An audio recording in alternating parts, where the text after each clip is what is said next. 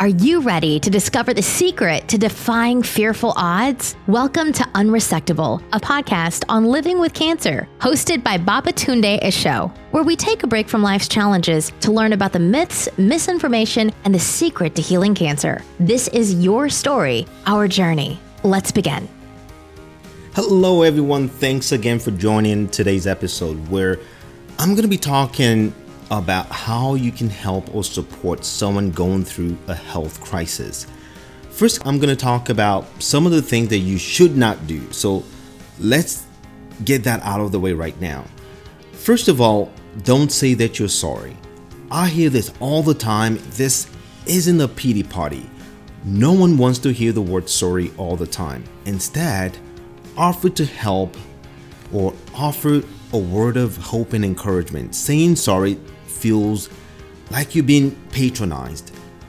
Also, a lot of people say this. Uh, they say, hey, let me know how I can help or if you need anything.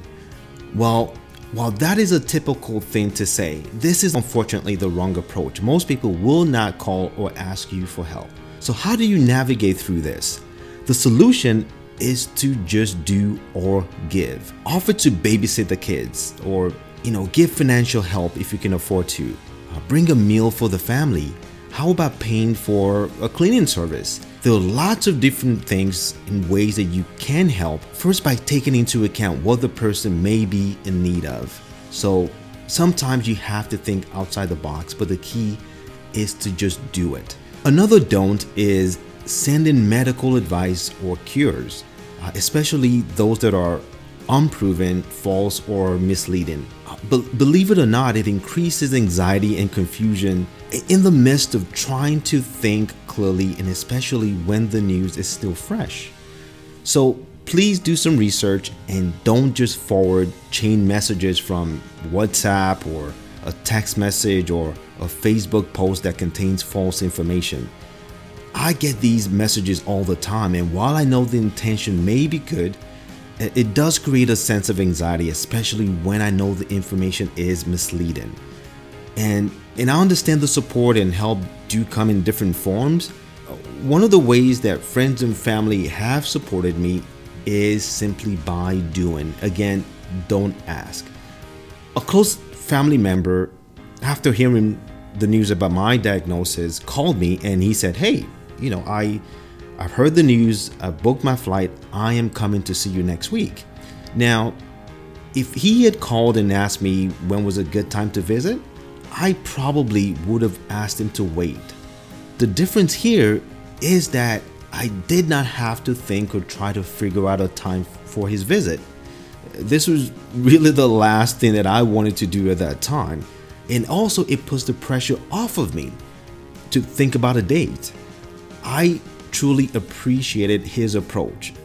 But besides, he was determined to come, and saying no or waiting probably wouldn't have worked. Again, he just booked his flight and he said, Hey, I am coming to see you. End of story. Also, food is always welcome. Uh, everyone has to eat, so this is something that uh, something you can't really go wrong with. Uh, just be mindful of the person's diet or preferences.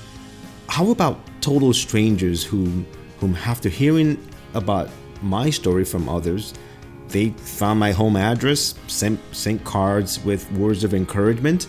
Some even sent checks and envelopes with, with money, all without asking. They simply did it. This kind acts were especially touching because it was completely unexpected. Also, if you are the religious type, whatever your faith or belief system is, simply praying is another way to help knowing someone is wishing you well provides comfort and reassurance, especially in the gravest situation.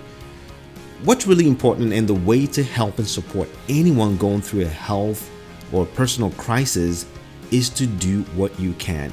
Offer, then leave it up to them to accept it so that you're not you, you aren't being imposing. All the ways to help and support is to simply be there. Uh, be there to listen and be a source of encouragement. most importantly, don't just disappear, be present and be available uh, for that person that's affected. through my journey, one interesting observation and what I've learned over time is that some family and friends are hesitant to call or send a message. Mostly because that they they aren't really sure of what to say once they get on the phone or out of concern, especially not knowing how the person may be feeling or what may be going on. While this is a considerate gesture, part of the support and help is to reach out your phone call or message just might be that dose of hope or inspiration that the person needs at that moment. You never really know. Remember this remember, this isn't about you, it's about them. So if you can, put your assumptions aside. Just a word of caution about that, about reaching out to people. Uh, talking all the time about their illness or condition should, shouldn't always be the subject of your conversations try talking about other things that are unrelated. Remember, this is something that that person lives through 24 7. So, talking about it all the time isn't always a pleasant topic. It's best to wait for that person to, to bring it up or mention it. Then you can chime in or offer some words of comfort or, or whatever the case is. So, so there you have it. That's how you can help. On the next episode, we're gonna explore one of the most widespread myths out there. And the myth is that cancer grows when you eat sugar. Really a fascinating topic, so do check it out. Thanks again for listening. Until next time, live out loud.